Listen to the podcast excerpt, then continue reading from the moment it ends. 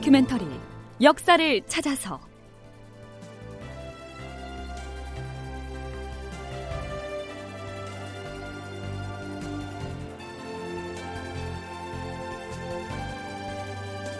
제 780편 이순신과 원균의 전공 보고 방식.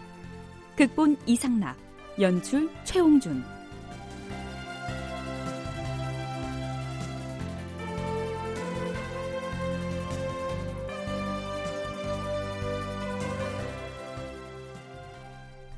여러분 안녕하십니까?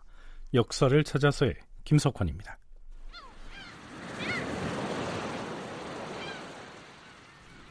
자, 우리는 다시 당항포로 진격하여 어제 마저 잡지 못한 왜군의 잔당들을 소탕할 것이다. 군사들은 모두 함선에 오르라. 노군들은 노를 쳐라.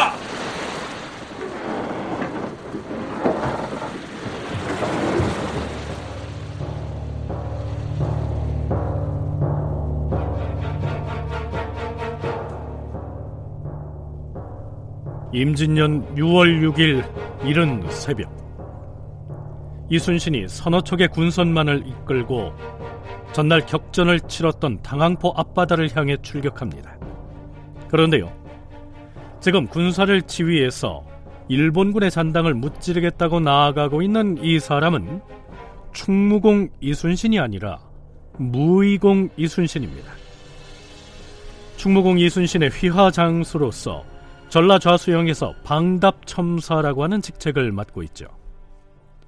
충무공 이순신이 옛 중국의 요순 시대를 일컬을 때 쓰는 수님금 순자에다 신하 신자를 쓰는 데 반해서 이 무의공 이순신은 순할 순자에 믿을 신자를 쓰지요.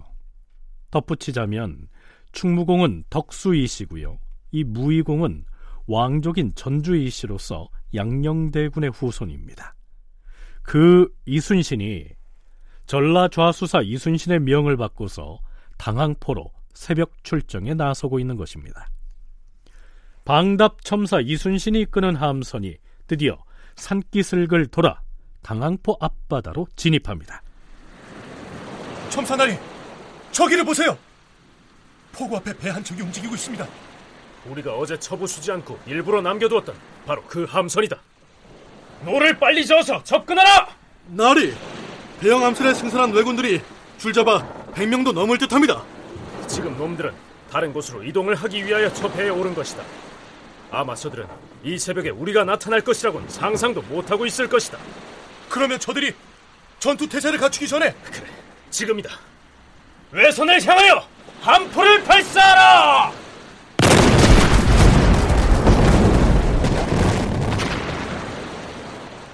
첨사나리, 놈들이 배를 몰고 도망을 치려고 합니다. 우리 함선을 적선에 바짝 갖다 대어라. 그리고 갈고리를 던져서 적선을 붙들어 메어라. 자, 갈고리로 배를 걸었으면 바다 쪽으로 적선을 끌어내어라.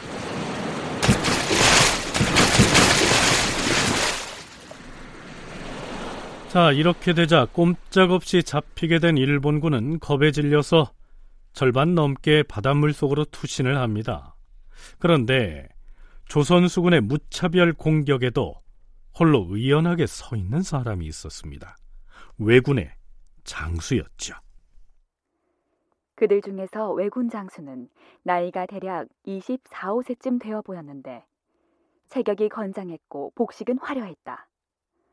그는 칼을 잡고 홀로 서서 죽지 않고 남은 부하 8명을 지휘하여 대들어 싸우면서 끝내 무서워하지 않았다. 그래서 첨사 이순신이 나섰다. 저 왜군 우두머리는 내가 쏘아서 거꾸로 때릴 것이다.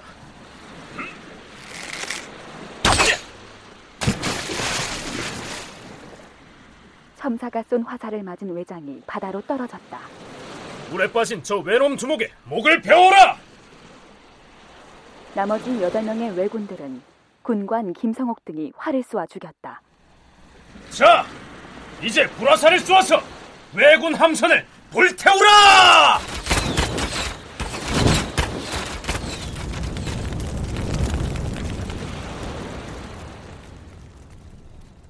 자, 어떻습니까?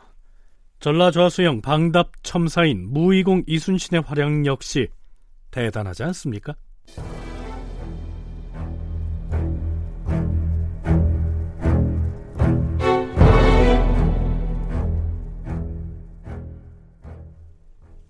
잔적소탕에 나섰던 첨사 이순신이 좌수사 이순신에게 승전 보고를 하는데요.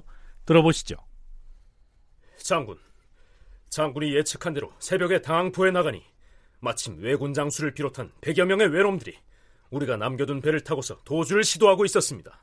그래서 어찌하였는가? 외장을 비롯하여 100여 명의 왜군들을 모두 쏘아 죽였습니다. 아, 장하도다. 그런데 우리가 마지막에 불화살을 쏘아서 적선을 불태우고 있을 때 경상 우수사 원균과 남의 현령 기효운 등이 뒤늦게 나타나서는 이리저리 돌아다니며 물에 빠져 죽은 외적들을 찾아내어 목을 베었는데 그들이 거두어간 외적의 머리가 50여 수나 되었습니다. 내가 우리 장수들의 거둔 공은 자세히 적어서 조정에 올릴 터이니 적군의 머리나 귀를 베어 모으는 일에는 개의치 말라. 그런데 외적의 장수를 죽였다 하지 않았는가? 그 외적에 탔던 배에서 노획한 물품은 없었는가? 물론 있었습니다. 외장이 있던 방 안에 바로 이 괴짝이 있었는데 괴짝 안에 문서가 가득 들어 있었습니다. 어디 어떤 문서인지. 이것은 풍신수길의 부하 군사들이 작성한 풍군기가 아닌가? 그런 것 같습니다. 그런데 이름 옆에다 피를 잔뜩 묻혀 놓았습니다. 아마도 이 풍군기는 조선 팔도를 각각 어느 장수가 맡아 다스릴 것인지를 표시하고 그 이름자 옆에다 충성의 표시로서 각자의 피를 발라 서명한 것임이 틀림없으렸다. 고의한 놈들 같으니라고. 이 문서들 외에도 창, 칼, 활, 총, 표범 가죽, 말안장 등의 물건들을 노획하였습니다. 그 노획물들의 목록을 작성하라. 주상 전하께 전황을 보고하는 장계를 올릴 때 함께 아뢸 것이다. 자, 그런데요. 앞에서 첨사 이순신이 보고한 바에 따르면 원균과 그 부하들이 뒤늦게 나타나서 이순신의 부하들이 쏘아 죽인 왜군들의 머리를 베러 다니기에 급급한 모습을 보인 것으로 나타납니다. 그런데 다음 날인 6월 7일에도 이순신의 부하들 중에서 그런 불만이 터져 나옵니다. 장군! 너, 너희들은 적군의 동태를 살피러 나갔던 탐망선장 이정과 병사 오수가 아니냐? 왜군의 수상한 동태라도 탐지했느냐? 아닙니다, 장군. 이른 아침에 청참을 나갔다가 외적의 목 두 개를 베어왔습니다. 음, 잘했구나. 무슨 다른 할 말이 있느냐? 장군, 어찌 이럴 수가 있습니까? 억울합니다. 왜 그러느냐? 누구한테 무슨 일을 당했느냐? 우리가 가덕도 앞바다로 나아갔는데 그때 마침 외놈들 셋이 한 배에 타고 있었습니다. 그래서 우리 두 사람이 그들을 쏘아 죽였습니다. 잘했구나. 그런데 무엇이 억울하다는 것이냐? 우리가 그 세 외적의 머리를 잘랐는데 그때 이름을 알 수 없는 경사우수영의 군사들이 나타나서는 우리가 뵌 외적의 머리 셋을 모두 빼앗아 갔습니다. 장군, 어찌 이럴 수가 있다는 말입니까? 잘 알겠다. 내가 너희들이 세운 공을 기억해 두었다가 조정에 장계를 올릴 때 반드시 기록하겠다. 자, 내가 술을 한 병씩 줄 터이니 가지고 가서 나눠 마시도록 하라. 자, 임진왜란 관련 기록을 보면 모름지기 죽고 죽이는 전쟁터인지라 이미 죽은 적군의 목을 베거나 혹은 귀를 잘라서 소금에 절인 다음 중앙조정에 올려보냈다는 기사들이 자주 등장합니다. 자, 지금 우리가 생각하기엔 매우 혐오스럽게 여겨지지만 고대로부터 전쟁에 나간 병사가 자신의 전공을 증명하기 위해서 목을 베어서 바치는 것은 오랫동안 해온 관행이었습니다. 그런데요, 이순신은 달랐습니다. 그는 선조에게 올린 장계에서도 이렇게 말합니다. 전하, 신은 내당초 부하들에게 약속할 때 비록 적의 목을 베어들고지 않았더라도 죽을 힘을 다해서 싸운 자를 으뜸가는 공로자로 삼겠노라고 하였습니다. 그리하여 이번 전투에서 힘껏 싸워서 적선을 부서뜨리거나 전투에서 수범을 보인 장졸들을 1등으로 기록하여 싸웁니다. 자, 원균과 그의 부하들이 사망한 적군의 수급을 확보하기에 연연했던 것과는 영 다른 모습이죠. 그렇다면 임금인 선조는 이것을 어떻게 받아들일까요? 한참 뒤의 일입니다만 선조는 제위 36년째 되던 해 4월에 이러한 내용의 비만기를 내립니다. 이때는 임진왜란이 일어난 지 무려 12년이나 지난 뒤인데요. 그럼에도 불구하고 이때까지 이순신이 전시에 세운 공로를 어떻게 평가하고 포상할 것인지 정하지 못하고 있었습니다. 선조의 얘기는 이렇습니다. 여기서 수급이란 전쟁터에서 자른 적군의 머리를 말합니다. 이순신이 전투를 치르고 나서 과인에게 올린 장계를 보면 아무 장수는 적의 수급 며칠 배웠고 또 아무 장수는 적군 몇 명을 죽였다고만 기록되어 있는데 이것을 믿을 수 있는가? 어느 부하 장수가 몇 명을 배웠고 또 어느 장수가 몇 명을 죽였다면 그것을 증명할 수 있도록 모두 머리를 바치도록 해야 하는 것 아닌가? 이순신이 장계에 기록한 것들이 사실인지 여부를 고찰해 보았는가? 대체 어디에 근거하여 누가 며칠 베고 누가 며칠 죽였는지를 안다는 것인가? 적군을 사살한 공적을 보상함에 있어서 사실 여부를 확인하지 않는다는 것은 우스운 일이다. 한창 어지럽게 싸울 때 누구는 몇 명을 사살하고 누구는 몇 명을 쏘아 맞췄는지를 어떻게 알 수 있겠는가? 설사 알 수 있는 사람이 있다 하더라도 어디에 근거하여 그의 말을 꼭 믿을 것인가? 우리나라 군사들이 사살했다고 보고하는 외적의 군사를 합해 본다면 일본의 군사는 이미 다 없어졌어야 마땅하다. 그런데 과연 그러한가? 참으로 외적들에게 웃음거리가 되고 후세의 비난을 남길까 염려된다. 선조가 비변서에 내린 비만기의 내용은 이러합니다. 이순신의 방식에 대한 기본적인 불신을 이렇게 드러낸 것이죠. 이순신, 원균, 선조, 유성룡 이들 사이에 군공을 어떻게 평가할 것인지에 대한 논란은 임진왜란 내내 계속되다시피 합니다.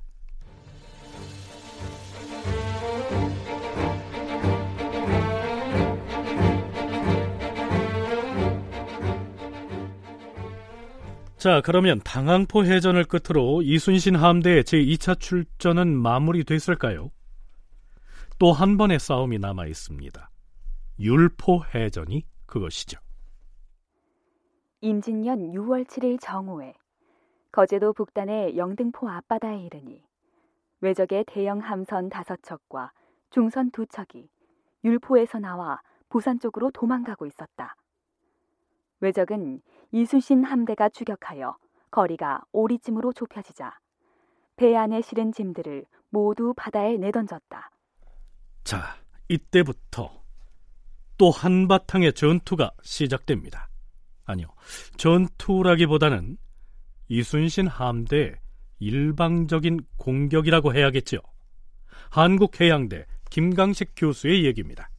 일단 당항포에서 물질고 나서 그 다음에 이제 또 탐망선에 의해 가지고 그제도 동쪽 가덕도 남쪽에 해당될 수 있는데 이쪽에 어, 율포라는 지역에 왜군들이 있다 해가지고 이제 그쪽을 또 공격하려고 이제 하는 겁니다. 그래서 어, 이런 과정에서도 역시 일본 군인들이 이제 저 조선 수군한테 패배를 많이 당했기 때문에 대해로 나와서 잘 싸우려 하지 않습니다. 그래서 이제 어떻게 할 것이냐를 해가지고 아, 여기서도 마찬가지로 이제 수군 어, 선발 부대를 보내가지고 일본군을 자꾸 유인하는 정책을 쓰죠.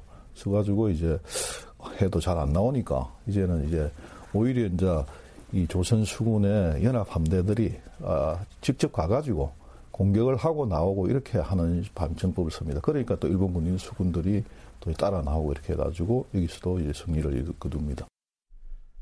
제 2차 출정의 마지막 해전. 이 싸움을 역사학자들은 율포해전이라고 기록하고 있습니다. 물론 앞서 살펴본 사천포 해전 또는 당항포 해전에 비하면 그 싸움의 규모도 작고요. 결과도 일방적이었죠. 하지만 이 율포 해전 역시 이순신이 승전한 해전으로 기록에 남을 만합니다. 자, 그런데요. 이순신은 이쯤에서 2차 출전의 모든 전투를 마치고 전라좌수영 본영으로 돌아가기로 결심합니다. 이순신은 선조에게 올린 장계에서 이렇게 말하고 있습니다.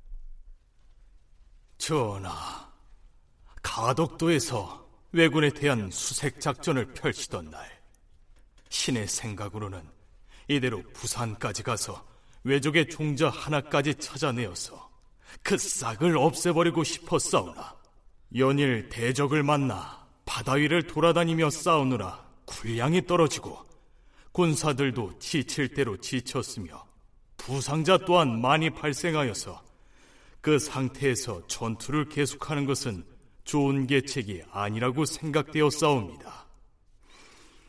그리하여 전라 우수사 이역기, 경상 우수사 원균 등을 만나서 이제 그만 진을 파기로 하여 싸웁니다.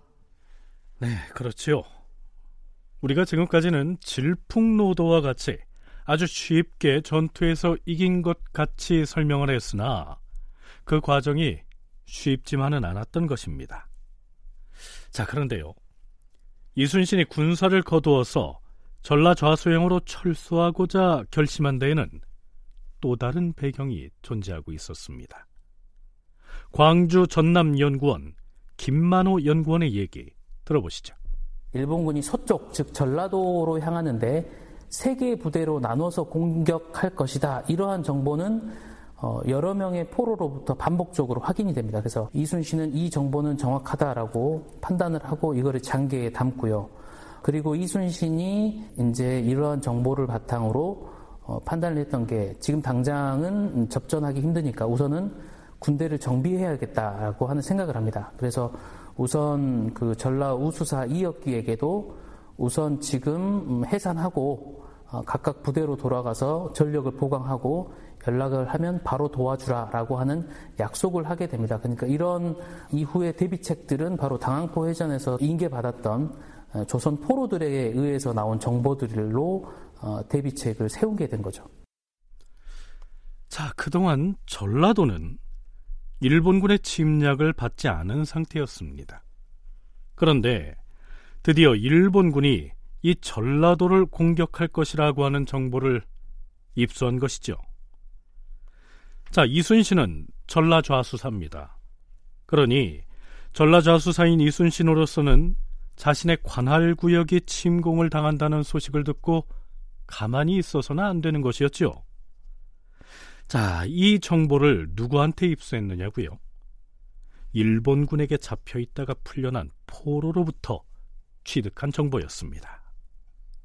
다큐멘터리 역사를 찾아서 다음 시간에 계속하겠습니다.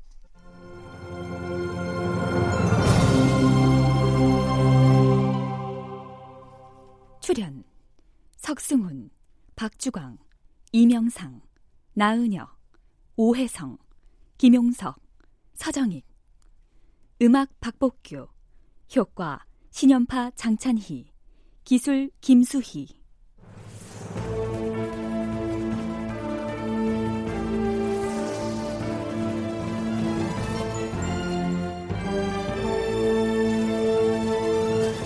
다큐멘터리 역사를 찾아서 제 780편 이순신과 원균의 전공 보고 방식 이장락극군 최용준 연출로 보내드렸습니다.